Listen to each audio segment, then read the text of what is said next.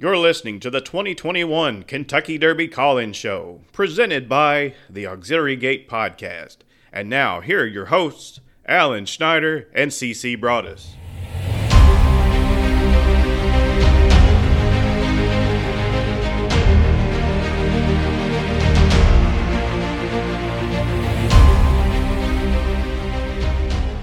Hi, friends. This is CeCe Broadus from the Auxiliary Gate Podcast.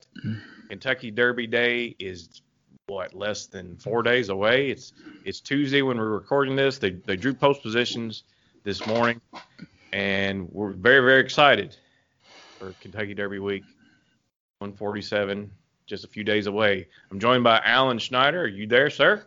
You bet I am. Where else would you want to be this time of year? Alan, how's things going? Good. I'm excited about this little thing we're doing tonight. You know, people hear enough from us. Let's hear from everybody else. I think people are sick of hearing from us anyway. How can you not be? Yeah, absolutely right. So what we're going to do tonight, we're going to turn the microphone over to our friends and gauge their opinion on Kentucky Derby 147 and anything else they want to talk about tonight. Just random people, guests that we've had on the show before or people that we plan to have in the future. So let's right now I'll turn it over to Alan and you introduce our first guest. I believe we have one on the line.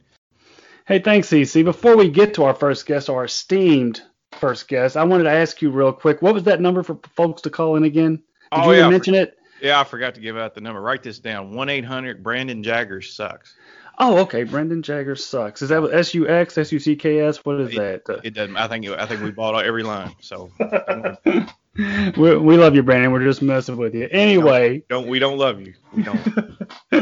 Our first guest is someone everybody knows and loves. One of horse racing's and society's best. I don't know how to put it exactly, but everybody loves Sack. Sack, how are you doing? Sack joined us on the program. I'm great. Hey, guys. Happy Derby Week. Happy Derby Week. Happy Derby, Sack. So, Sack, what are your plans this week for Derby before we get anything else? I'm going to be cooking some shrimp and grits tomorrow. I'll probably build up as the week goes on and make some cocktails and stuff. What about you guys? Oh, boy. You know what? It's going to rain a lot around here. As I just mentioned to CeCe, it's going to rain a lot the next 2 days. I got a lot of stuff I got to knock out. We have a derby party here on Saturday, so it's going to set me behind a little bit. But, you know, we'll manage. We'll manage. CeCe? I think I'm going to be editing a lot of podcasts this week. He's our resident engineer, folks. But shrimp and grits, is that your specialty, Sack? No, it's something that I like to have around Derby Week for sure. I don't know why that, but it's just something that I always like to have this week. Don't make them too rich. The shrimp and grits is really good. Gosh, if you make it too rich, you'll feel it for the next 3 days. Yeah. I've never had it. Make you smack your mama. I don't want to do that. More importantly, I guess than anything, Sack, even more than your culinary skills, who wins this edition of the Kentucky Derby? I think Todd Pletcher is going to win the Kentucky Derby.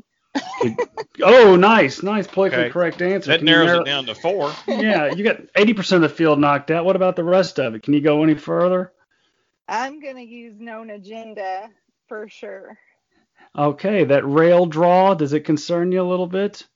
It does, and I woke up this morning knowing that he was going to draw that rail for some reason. But maybe with the new gate and Ortiz on, I feel confident still. Yeah, I don't blame you. The horse has a big chance. And that with that new gate, it kind of put to rest the auxiliary gate. But at least some of us are trying to keep that legacy alive. But that's a podcast push, folks. So Known Agenda. What do you want him to go off at? What would you like to see his odds being? I'd bet him at 3-1, possibly even a little lower. Really? You like him that much? I do, and I do prefer the Florida Derby for some reason, and I don't know why. that I always have. Hey, I'm vacationing in Florida. I went to Gulfstream last year. It's fantastic, so I'm a little partial to it myself. Now, do you partake in any beverages over this little weekend party we have here in the city of Louisville? Do you do any of that? I do. I'll for sure drink one lily and one julep.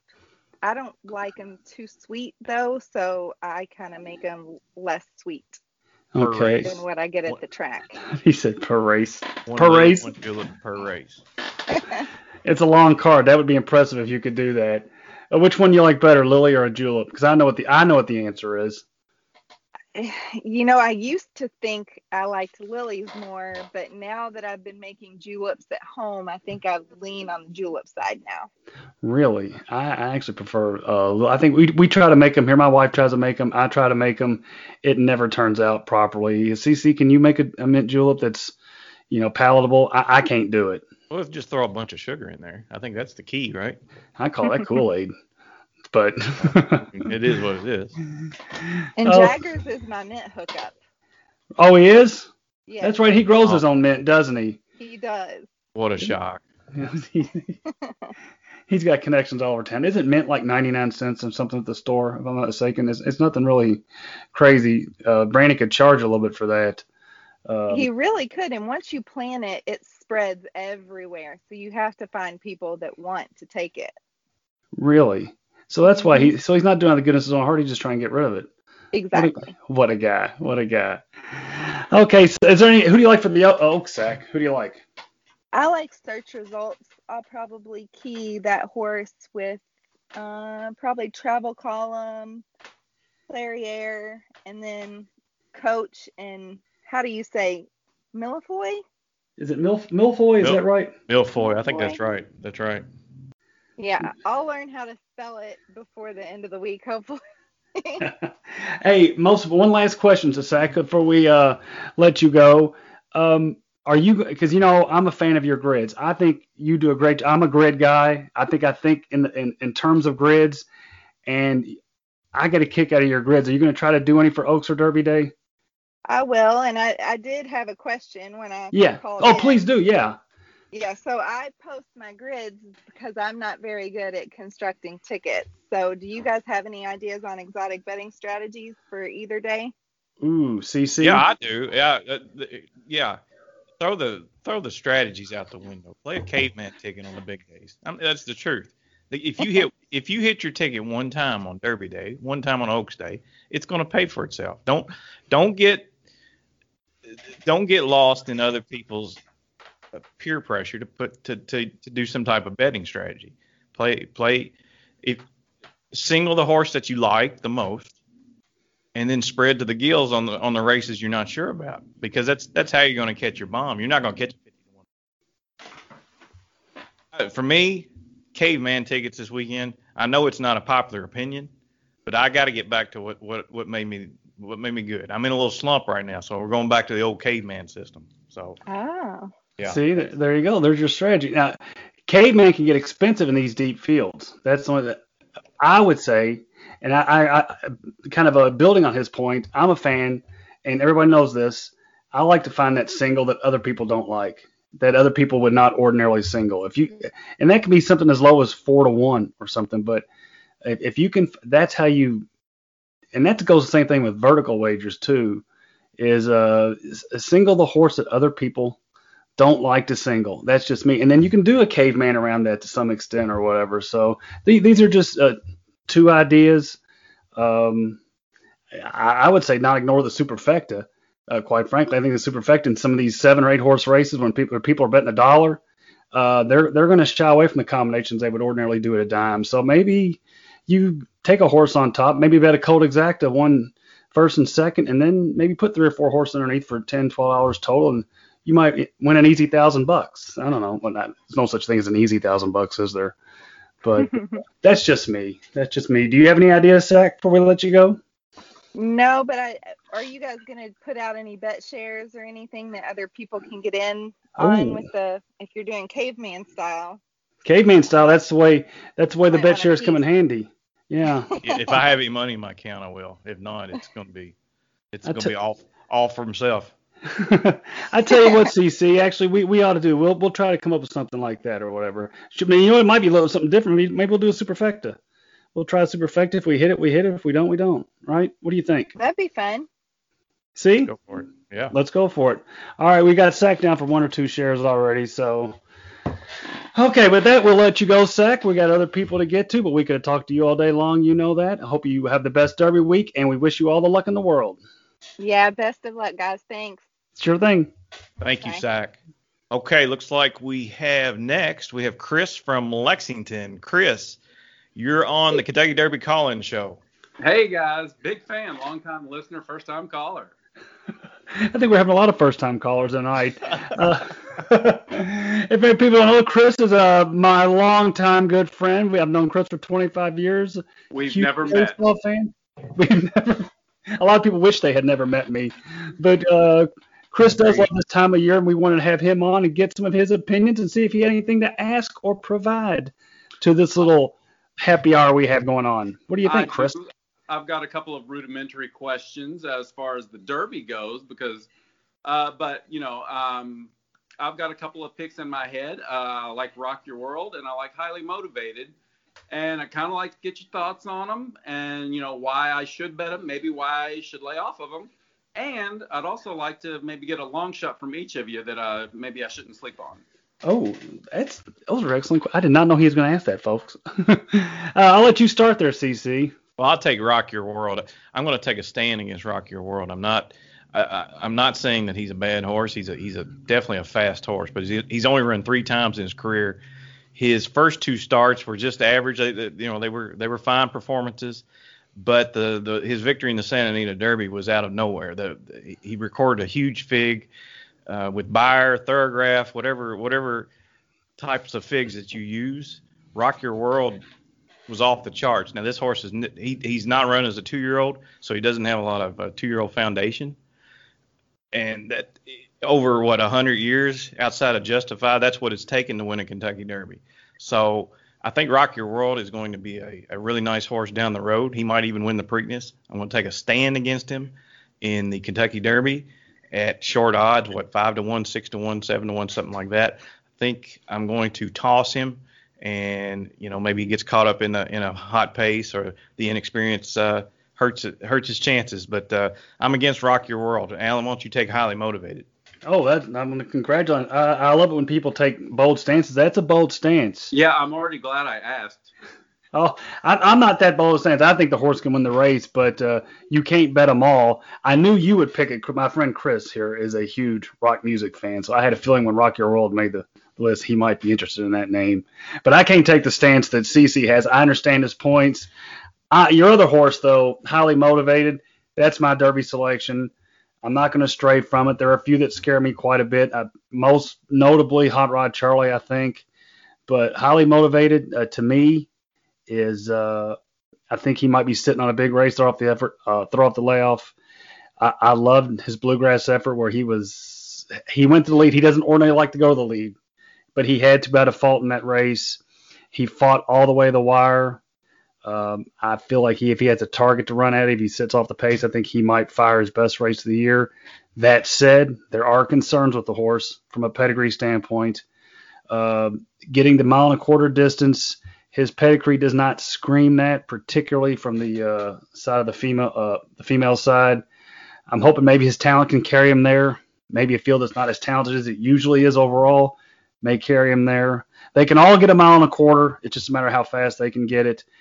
I'm giving a slight nod to Highly Motivated, so I do hope you win that. Again, he's my pick, but I do see 6 or 7 that can win. How about a long shot? Oh, a long shot. Ooh, you go first, CC. I'm thinking about this for a second. Dynamic One for me from Todd Pletcher stable. He'll probably be about 20-1. I think this horse is on the rise.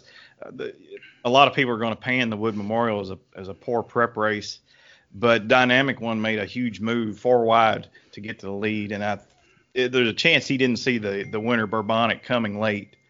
I think this horse is on the improve. If he doesn't run well here, I think he might win the Belmont Stakes, excuse me, in 5 weeks. So, yeah, Dynamic One for me as a chance to hit the board at a big price.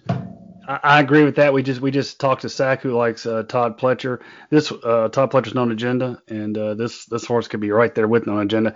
I would agree with CC on Dynamic One. I would add in King Fury from Kenny McPeak and our buddy Brian Hernandez, who the horse has always had talent. If you watch the Lexington Stakes a couple weeks ago, Keeneland is his first race of the year. That's not the way horses usually win the Derby, off of one prep race 2 weeks out, but he looked fantastic. I'd also throw in Obesos, who is the buzz horse right now, but there are reasons to like Obesos. Those three, off the top of my head, I might even add Insane Hood at 50-1, who I think will not be 50-1. For another Todd Pletcher horse, I'd keep Todd Pletcher.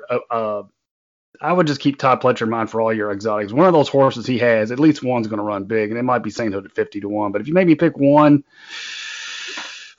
King Fury, maybe. What else you got, Chris? Well, that's actually about all I've got. I do have one last question. Yes. It's a two-horse race, and it's Kajagoogoo versus Dexy's Midnight Runners. We got... That's my kind of question. We are 80s lovers, folks. We love the 80s. I love the 70s and the 90s, too. But I'm taking Dexy's Midnight Runner. I knew you. You knew I would. You knew these are 80s one-hit wonders, folks, but Dexy's Midnight Runner sings Come On Eileen. So is that who you would take?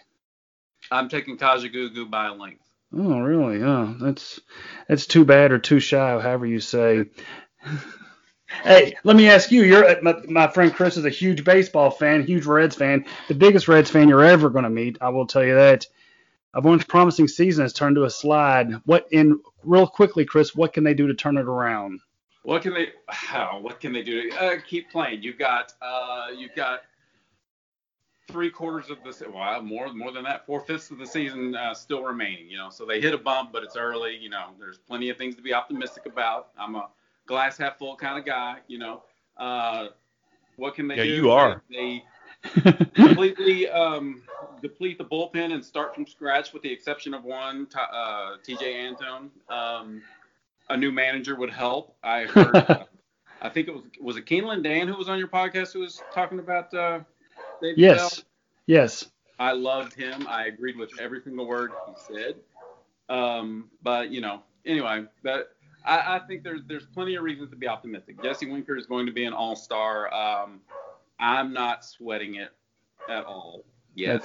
Well, plus, we're used to losing anyway, so it's not that big of a deal to me. But this isn't a sprint; it's a marathon. So. Does David Bell? Speaking of marathons. Yeah. Yes. I got that. I believe that on social media I saw. Actually, I talked to you about it, but yeah. Congratulations on the 13.1 mini marathon. Oh, thanks. Allen ran on Sunday at the tender young age of 51. Congratulations. That's what I'm proud of. I am not ashamed to say I would have been dead by mile 8. Well, my pedigree, the pedigree didn't come through for me, but again, we can all get 13 miles. It's a matter of how slow we do it, and I certainly proved that the other day. But thank you for acknowledging that for this old man. You were the long shot that finished. Thank you very much, sir. Hey, great talking to you, Chris. We enjoyed it, and we hope you can join us again in the future, pal. Absolutely. Be glad to. Thanks a lot, guys. Good luck on your Derby picks. You too, sir. See you, Chris. Okay, that's one Red fan to another Cincinnati Reds fan. Looks like we've got Caitlin on the line. This is Caitlin Free. How are you doing, Caitlin? I'm good. How are you guys doing? Oh, wonderful. It's Derby week. I mean, what more can you want, right? Right. I understand that you're a Reds fan. Is that correct? I am a big Cincinnati Reds fan. I'm actually going to my second game on Kentucky Oaks night. I'm going to watch the Oaks and then hop in my car and go to just a little bit down the road to Great American Ballpark and go to my second Reds game of the year. It's the first night for Friday Night Fireworks, and I couldn't miss it. Got some good tickets. Going to go with some friends before the Derby. So super excited. Going to have a couple drinks and hopefully see a win against the Cubs. Yeah, for once. Yeah, right. Right. Yeah. So, yeah, I've actually had visions of playoffs dancing in my head until the last couple of weeks now. It looks like we're back where we where we normally are at the end of April. But Caitlin, are you going to the Derby? I am not going to be at the Derby this year. Obviously wasn't able to go last year because of COVID, and I probably could have gotten tickets this year, but it's kind of a tradition for me to watch at home with my parents. We usually throw a little Derby party for some friends and family, and I kind of wanted to stick to that this year with everything going on with COVID. So I will be at home with my family watching. I understand. Now, Caitlin is kind of the future of horse racing. Yes, she is. Yeah, she's well versed in just about every level of the industry, I believe. Just following her on Twitter, I know you're knowledgeable about breeding and the racing side both. Have you decided maybe to delve into a career in racing, or how are things going on that front? Well, I appreciate that, certainly. Yes, I really would like to maybe transition into racing full-time. I worked for TVG for a couple of years and really liked that, but I'm looking to get more into the breeding side and maybe in the very near future start my own bloodstock agency. All right. And kind of help with sales, working with clients, and maybe some of the big-name trainers. So that is what I'm looking to do within the next several years. But I mean, I'm still young and still just starting out, but yes, this is really the only thing I want to do with my life. It's what I went to college for. So this is really the only path I've carved for myself as a future. I've put all my eggs in one basket. Where did you go to college? Did you go to U of L? Or? No, I didn't. I actually went to Ohio University for a little while, and then Bobcats? Yes, I am a Bobcat. And then I switched to a kind of one of their trade schools that's close to them, and actually studied equine veterinary medicine. Wow. Okay, that's cool. All right, so I can tell you're a really good talker. So yes, you could probably choose whichever side of the sport you want to go into. So I would think the bloodstock agency. I think that's a good idea for you, because that's part of it, advertising yourself basically is being a good talker. So. Caitlin, you're going down the right road, I'm sure. So let's get down and dirty. Let's talk about the Kentucky Derby 147. Caitlin, what sticks out to you this year? Do you have a selection yet, or where do you stand? I think I've kind of narrowed it down to at least the two horses I like. I don't really have any surprises. The draw really didn't eliminate anybody for me aside from Known Agenda. I don't think the rail is going to bother him too much, but he wasn't my top selection anyway, so that kind of threw him out. Usually my favorite tool to use when picking a Derby runner is, I don't know if you guys are familiar with it, it's Brisnet's Dynamic Herding Report by Kerry Thomas and Pete Dank. Pete Dank, yes. That is what I use to make my final selection, but as of right now, I hate to say it, but I don't see anybody really winning this race outside of Essential Quality and Rock Your World. I think that they both do really well. I think they're the two best horses in the race. I could see either of them being pretty up close and on the pace. So I think that's where they're both going to end up being, and it'll just be who can get home faster. I kind of am leaning toward Rock Your World. I like the way he's been working.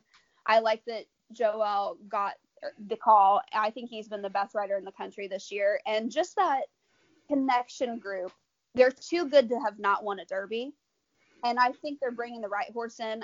I know a lot of people don't like it, but I actually really like that he's been on turf to dirt.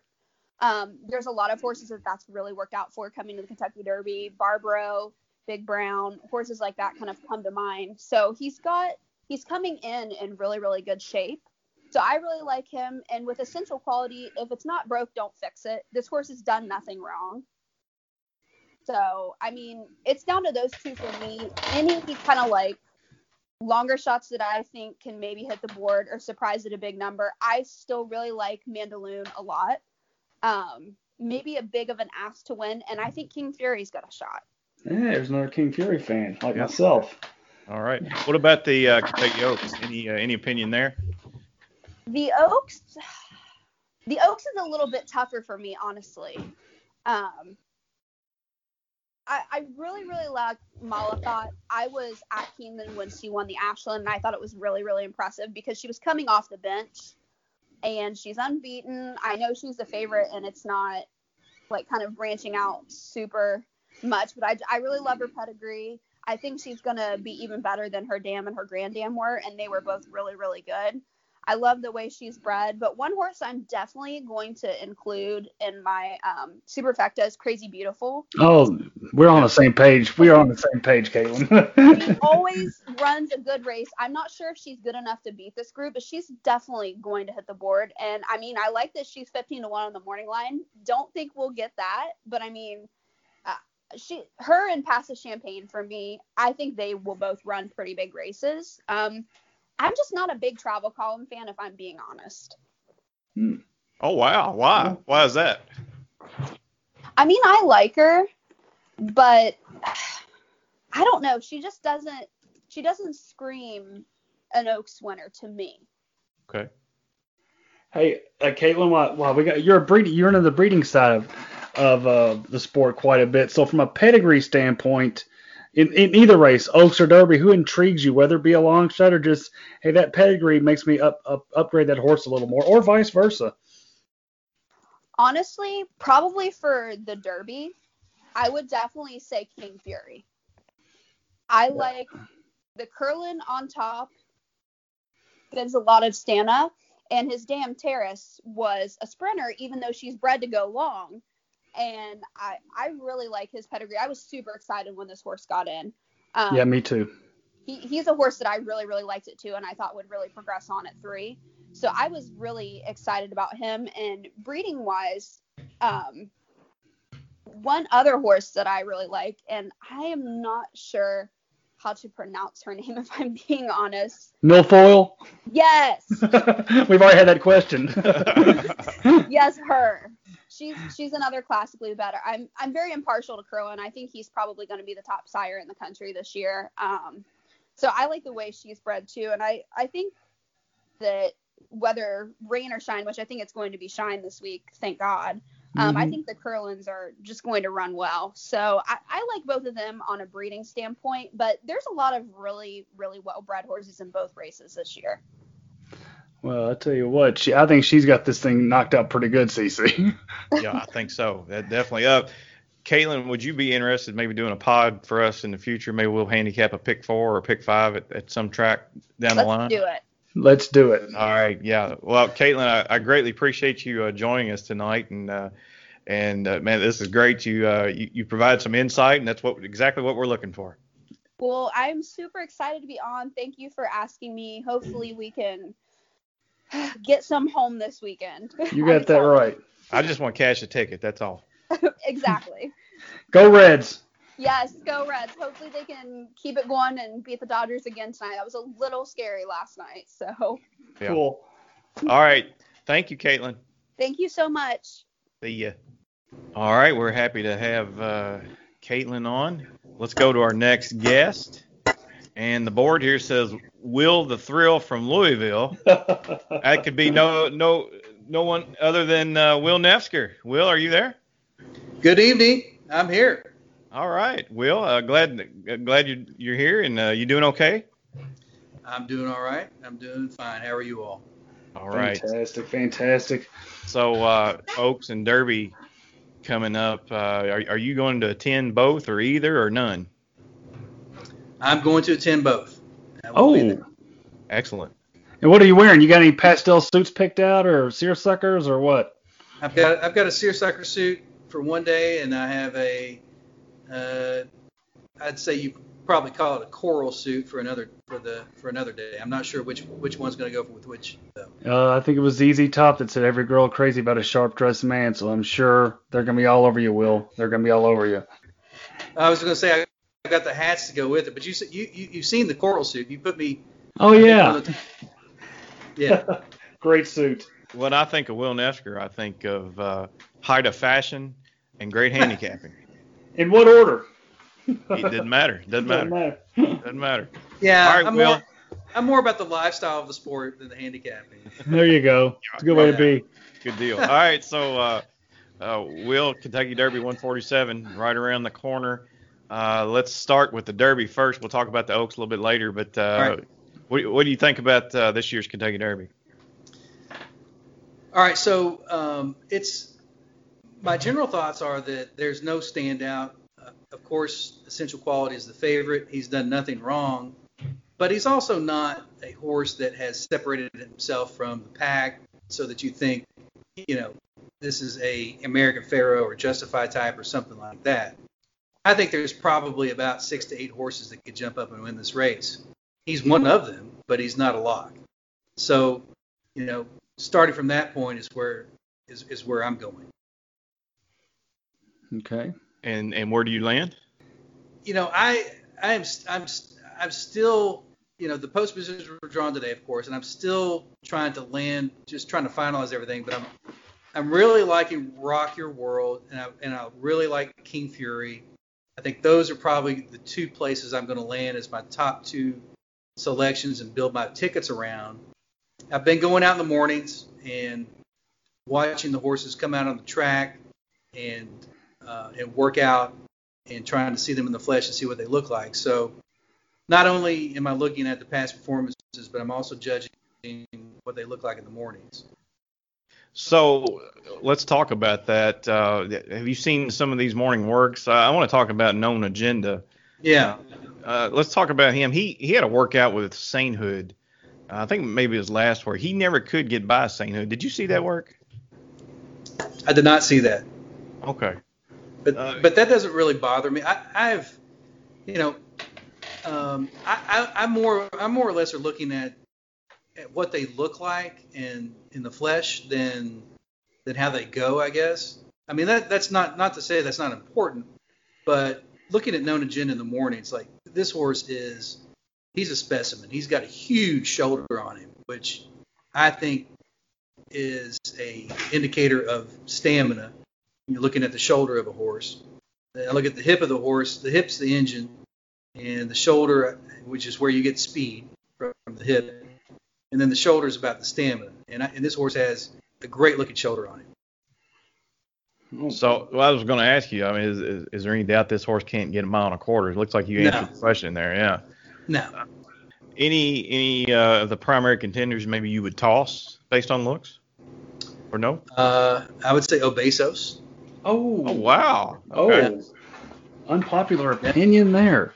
Yeah. I don't. I didn't like the way he looked. Okay. I'm on the backside. I'm on the backstretch, and so I'm not watching them come down the stretch during their works. I'm watching them come around, right. You know, maybe starting their work on the backstretch, or if they're galloping, watching them gallop, or just watching them, you know, walk by, jog by, something like that. And so I'm kind of just judging off of that. I'm not really looking at the works per se and how they did the work. Now, I will go back and watch a video of some of them to see how they worked and how they came down the front stretch, but I'm not looking at that when I'm going to the track. Okay. From a wagering standpoint, what are you going to concentrate on? Like what types of plays? I think this year – so, you know, in years past, I mean, I if I can, I really want to find a horse that I can bet to win. I mean, that's the first objective. And so, for instance, in 2015, I keyed in on American Pharaoh. I knew he was going to win. I had the utmost confidence, and I put $5,000 on his nose.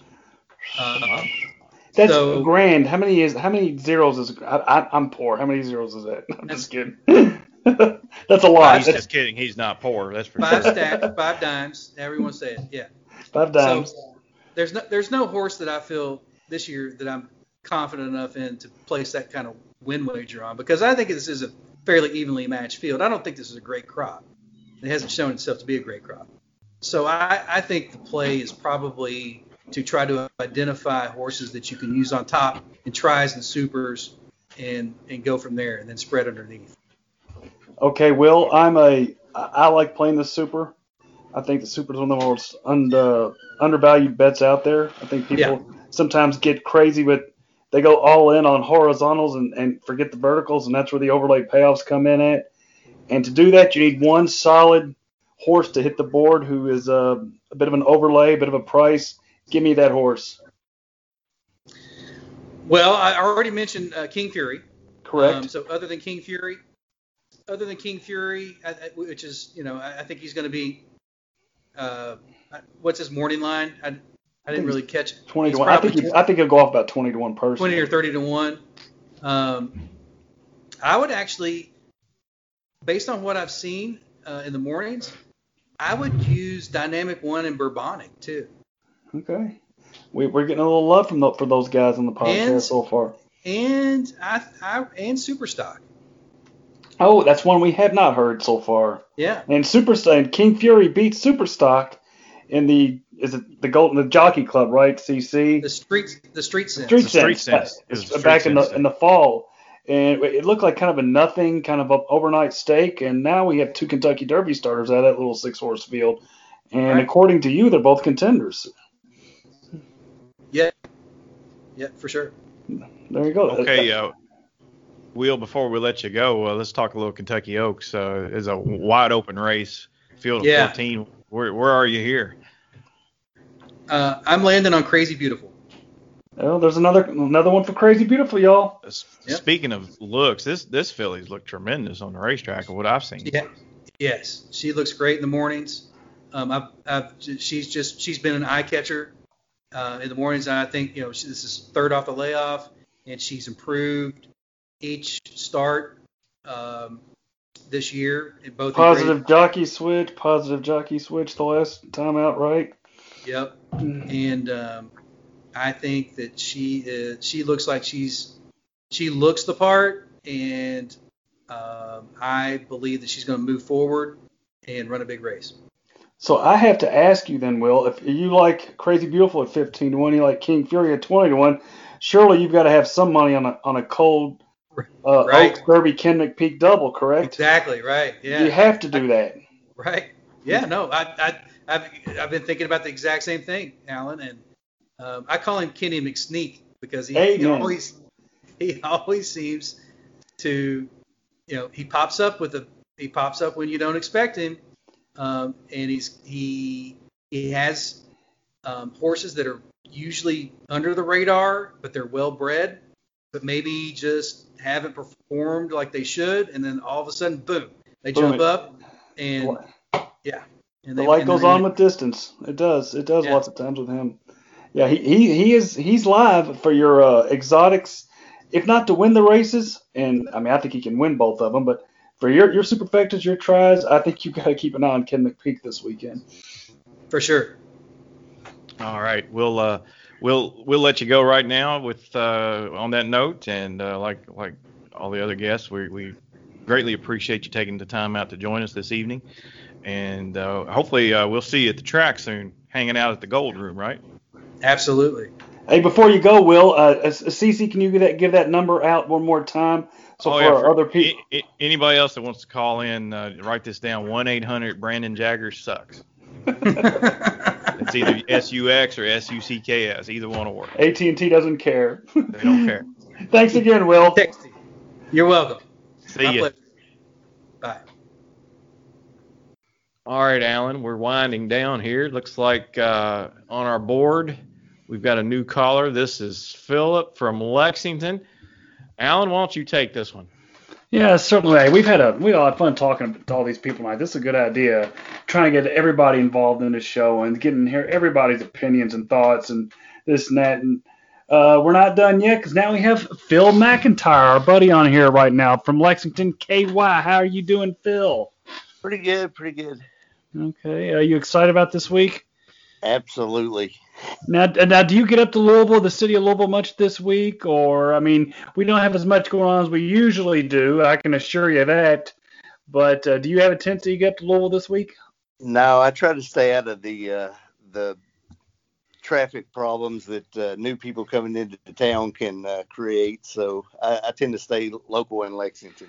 Yeah, well, the way that things have been going around here for a while, I wish traffic was our only issue up here, but that's neither here nor there. So, in the meantime, the Derby's this week, the Oaks is this week. Give me your strongest take on either race or anything on the undercard. I mean, who really strikes your fancy at this point that you just can't wait to throw a $2 down on?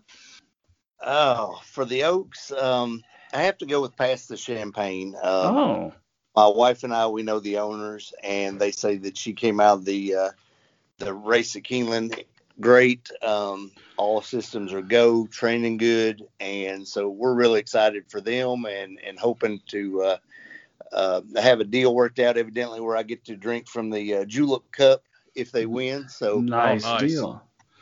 So we're pulling for them to win. It's going to be tough with the Pletcher horse.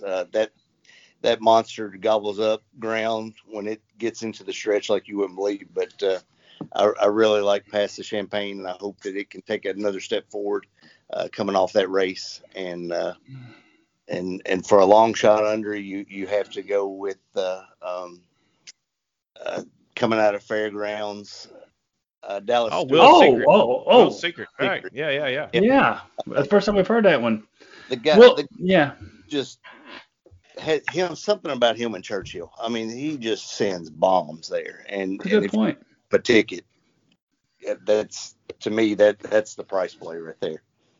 Yeah, because I think, Passa Champagne's a very lightly raced horse. There's a lot of upside to Passa Champagne. I've been on about how Malathaat caught him in the Ashland. That said, we're not giving enough credit to Passa Champagne. If Malathaat is the second coming, I don't know if he is or he isn't. Passa Champagne only lost by a head to him, so Passa Champagne's got a lot of upside. And I think you're going to get 15-1 out of the horse, and Will's Secret probably be 20-25-1 in that field, even though, and they're both live long shots to really spruce up the exotic. So I definitely can see where you're coming from with that. Derby Day, the big one. What say you, Phil? Oh, Essential Quality's done nothing wrong. I mean, it just checks every box, and just continues every time you think, well, today's the day that he's going to get beat. He just keeps grinding away and keeps wearing them down. But with Cox's, the way he brings horses in, I really look forward another step forward, another gear out of this horse. I don't think he was tightened all the way up for the Bluegrass, and I believe that you see the best of him. And, I mean, he ran his last three furlongs in 36-3. So – if he gets any better than he's going to be moving late. And I think the Bluegrass of all the prep races, I think the Bluegrass was the strongest. No question in my mind. Yeah, I agree. I think it was. I think the Wood might be a tad bit underrated, and considering, even though I'm never really a fan of the Wood, I mean, I think you might have some decent horses coming out of that. But overall, I think the Bluegrass has to be considered the strongest prep.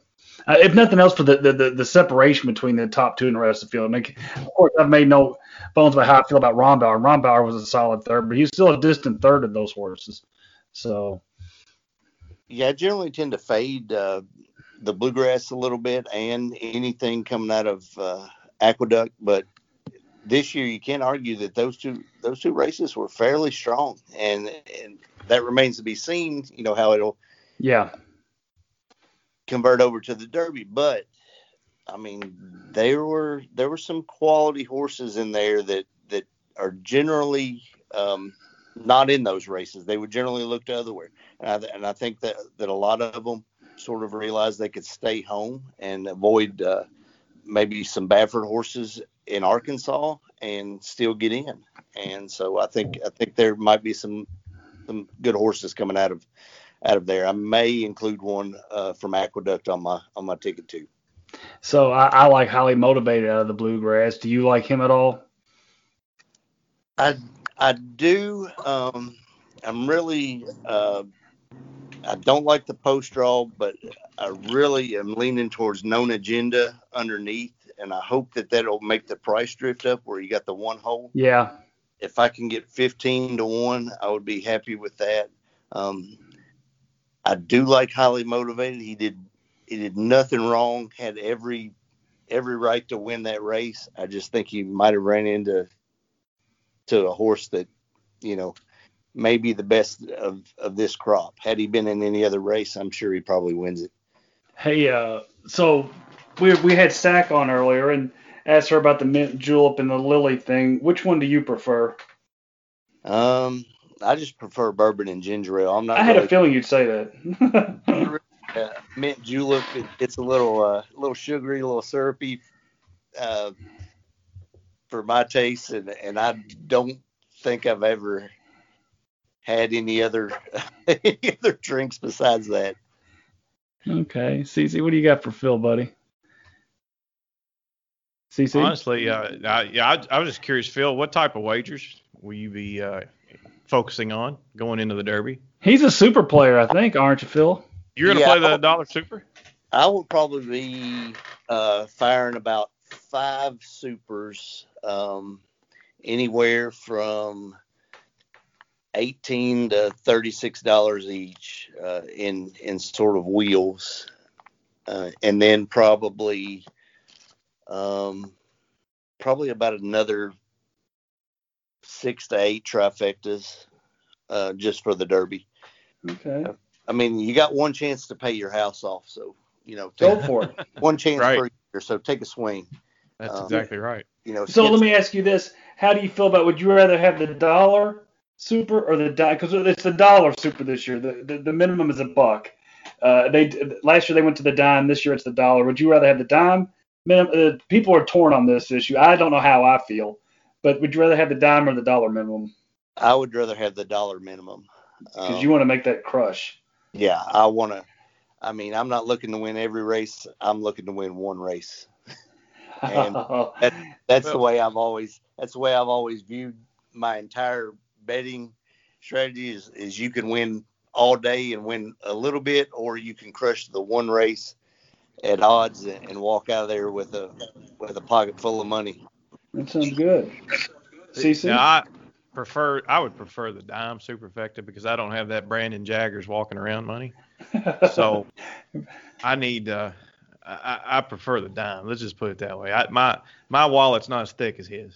But well, I will say, people know I'm a proponent of the super. I don't play it enough, quite frankly, but I would prefer the dime because with the dime, I can cast a wide. This way, I believe you cast a wide net for a fail, and then you start to narrow it down, kind of filter it out a little bit, and then maybe you hit it for you hit your strongest opinions.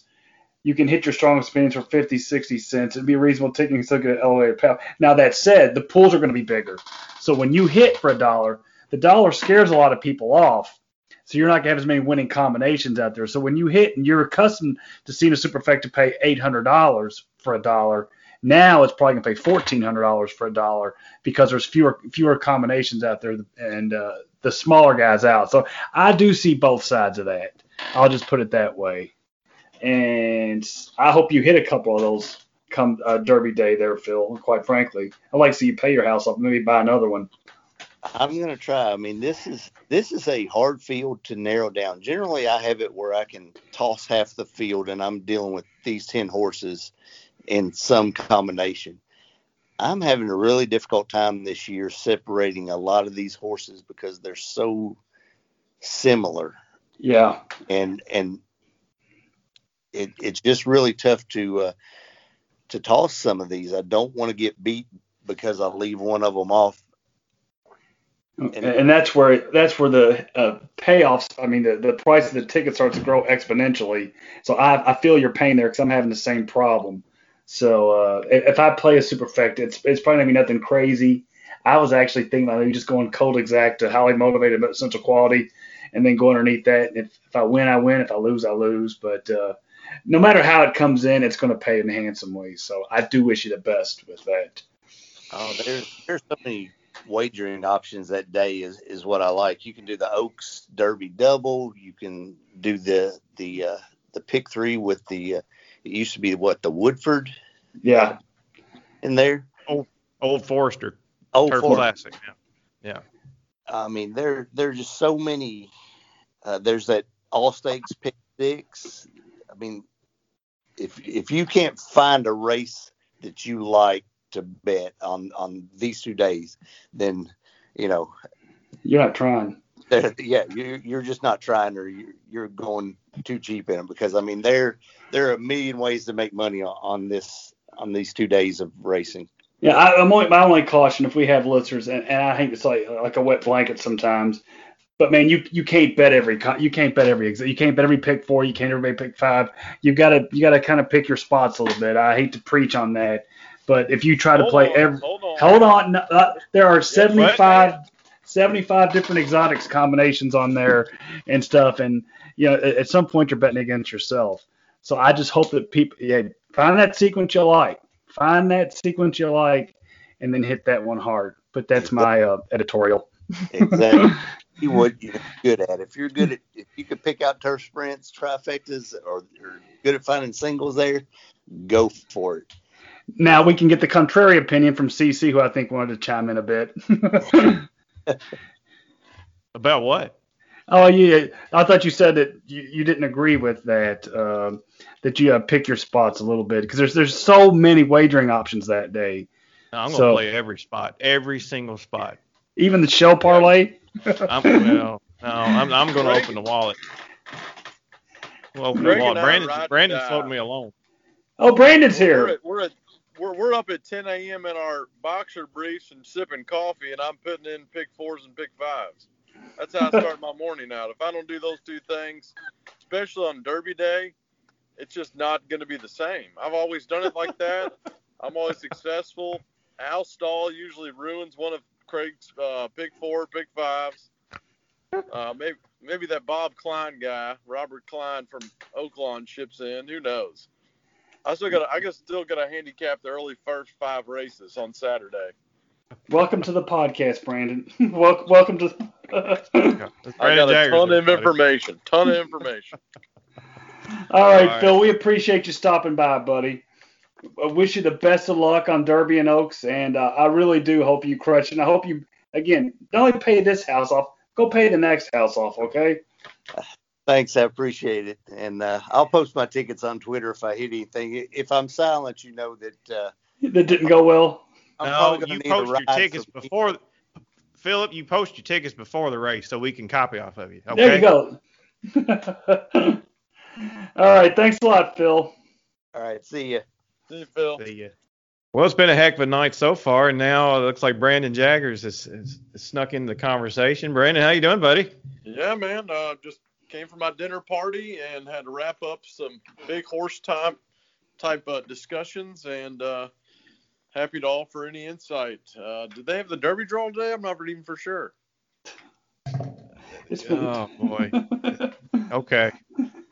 Come in here and drop some knowledge, Brandon. I know where you've been tonight. Can you drop some nuggets on us? Well, I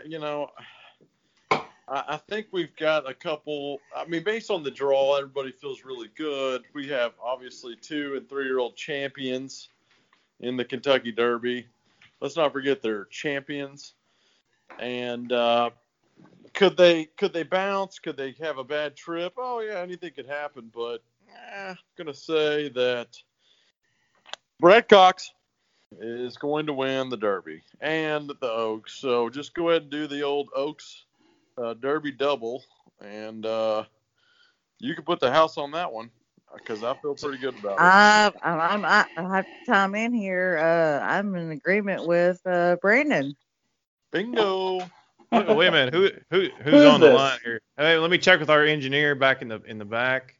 This is Amanda from Bloomfield. Amanda, how did you get in here? I snuck in. Okay. Well, how's things going?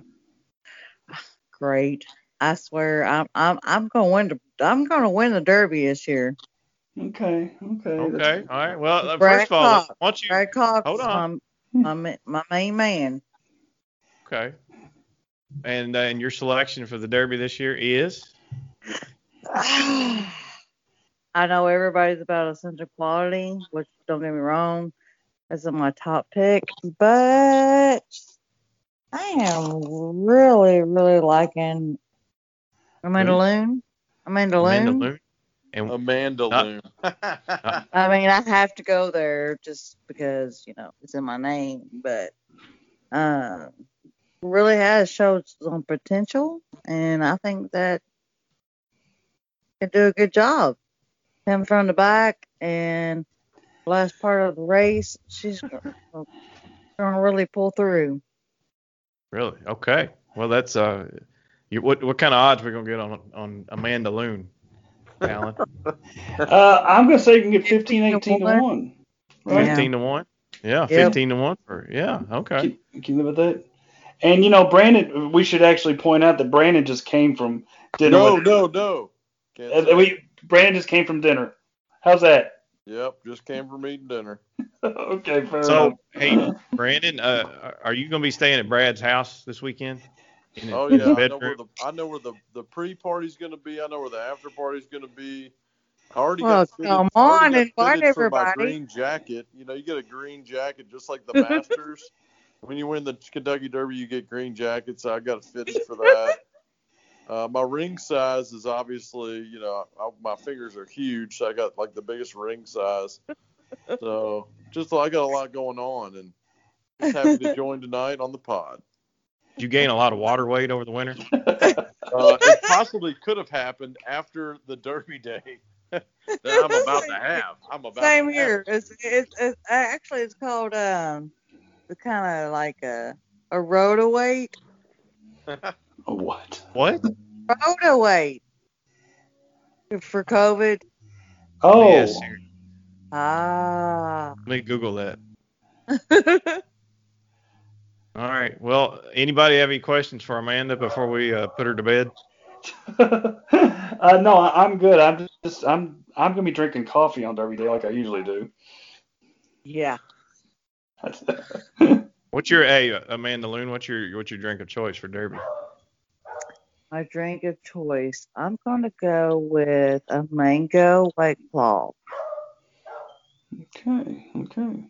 That's kind of similar to what Brandon's gonna. No, douse himself. I go mint julep pretty early, pretty hard, and then I need the beers after that to keep me hydrated. Oh, I agree.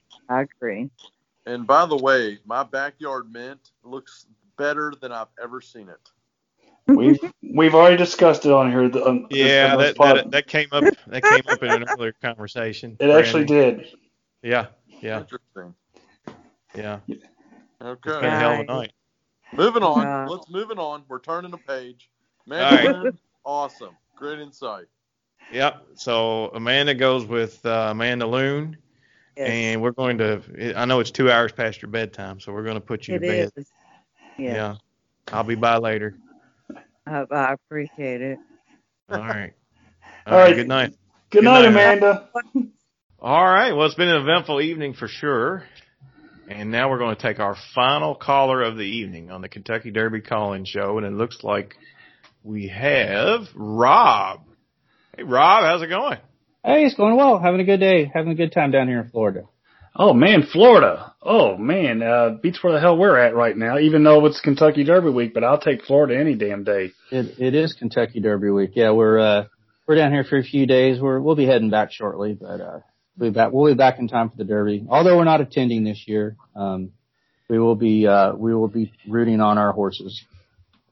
Okay. For those who don't know, this is Rob Benefield. He's been a past guest on the podcast before. Rob, let's talk a little Kentucky Derby. What say you about this year's contest? I am looking forward to it. Many people know that I am not a longtime horse player, and this is my second year to follow the trail all the way through, and I've enjoyed the trail immensely. I started out, doing that Kentucky Derby contest that Twin Spires had, and played it for a while, but I don't know, I kind of gave up on it. I was like, I guess prep race burnout and trying to pick them on the nose. I was like, we'll just enjoy the prep, and I have enjoyed the heck out of this prep season. It's been a lot of fun. I really enjoy the banter and talking with different people about who they like and why they like them. I've been on one horse for a while, and I'm going to ride that horse. And that horse would be? Midnight Bourbon. Oh, that's the first Midnight Bourbon we've had tonight. That's good. What do you like about the Steve Asmussen charge? It's the steady progress. That's the thing for me that I really like. And just consistently moving forward. in the prep races, and just keeps getting stronger and stronger. And I believe we get Mike Smith on that horse, don't we, CC? Is it Mike Smith on Midnight Bourbon? Yes, that's correct. Yeah, you can't go wrong there. So the guy's got a few derbies in his bag. That horse has looked tremendous in the mornings. I'll give him that. Would you say you have him in future wagers, Rob? Is that what I understand? I do, yeah. I got pool 2. Nice little $25 win bet. I don't remember the odds. It was a while back, but yeah, that would be a really nice one to get home. You know, there's some really good horses in here, and I think it's going to be a really good race. You know, I've got a good friend of mine that's just all in on Essential Quality, has been for a while, and I give him a hard time. You know, grays are faster, so you know you got a really good chance. But I think you know, looking at past races and typical performances coming out of the different prep races, it's been a long time since that the Bluegrass winner has gone on to win the Derby. Strike the gold. And Essential Quality had to work really hard to get that win and get past Highly Motivated down the stretch. Was that the day we were there together? Yes, it was. All right, yes. That was one of my 5 days at Keeneland. I thoroughly enjoyed the Keeneland meet. But that was a fun race. That's right. We watched it from the balcony together. I remember. That's right. Yeah, that was to me, that was just such a hard fought win. I wonder if he can go one more step. That kind of always winning thing. You just wonder if that horse can go one more time and sneak out that win, and I'm going to go against, and I'm going to ride on with Midnight Bourbon. Well, that's a heck of a price. Oaks Day, is there anything that's striking your Florida fancy on Oaks Day? What if I told you I haven't looked at the card? Oh, well then, you want us to pick one for you then? Yeah, go ahead, just pull one out of the hat for me. Let's go around the table real quick. Malathaat. Oh yeah, let's see. You chalk eating weasel. That you would pick that horse. Jesus. I did peek after the draw yesterday. We've been really busy down here, and I just was tied up all day and didn't really get a chance to dig into that Oaks card. There was one horse that was sitting at like 15 to 1. Oh man, I got Crazy Beautiful. Trying to pull up the card real quick. Oaks Day. By the way, you're getting 26 to 1 on Midnight Bourbon in Pool 2. Well, so that would work out really well for my Twin Spires account. Let's see. All right, I got the card up. So bear with me. Well, there's no pressure. Passa Champagne and Crazy Beautiful. Those are the two that I was looking at. Man, those names just keep coming up tonight, don't they, CC? Yes, they do. Really? With good reason. Yeah, it's very popular. Very popular. Yeah, those are the, I mean, if you've watched my betting style, I am typically not chasing chalk, and I'm looking for the value horses, and I really think that those two right there, I'll put on top and be playing in my exotics and using them in the horizontals as well. All right. I think Rob's got a pretty decent plan. What do you got for anything for our buddy down in Florida there, CC, Brandon, either one of you guys? So where do you put, Rob, who are you picking for the Oaks? All right, so Brandon, I would like to welcome you back to the podcast. Yeah, y'all were like... We already know what you're betting. That's the Cox double. I mean, you know what you're doing. I think he likes Crazy Beautiful and Passa Champagne, I think is what he... Oh, yeah. I heard it. I think it would be pretty cool to Keenan to Peak or Weaver to get home there. That would be good. I would enjoy that. Let's bring it back down to earth, Rob. What do you normally do on Oaks and Derby? What's your in a normal year? You usually attend? Let's see. So, yeah, new to horse racing, no. I have not normally attended. My first Derby was 2 years ago. Stephanie and I went, and She was actually on Country House, so that was a fortuitous disqualification. You should have seen, you should have heard this shout from section 126. She was a very happy girl. And we didn't go to Oaks, but we went on Thursday and we stayed home and watched Oaks on Friday and then went to the Derby. And then of course the pandemic hit and we didn't go last year. Well, nobody went last year, but we will, actually this year, unfortunately, I have to be in Evansville, Indiana for meetings, with some corporate, folks. And I might get home in time to watch, the last two or three races of the card. Oh man. Kind of stinks. And we'll be watching the Derby card from home this year. Oh, I'm sorry to hear that. Okay. No, it was one of those things where like, look at these stupid prices for tickets. Let's just be reasonable here. Yeah. And we're going to go, but all next year, look out. I'm taking a whole week off and we will be there every day next year. Opening day all the way through Derby day.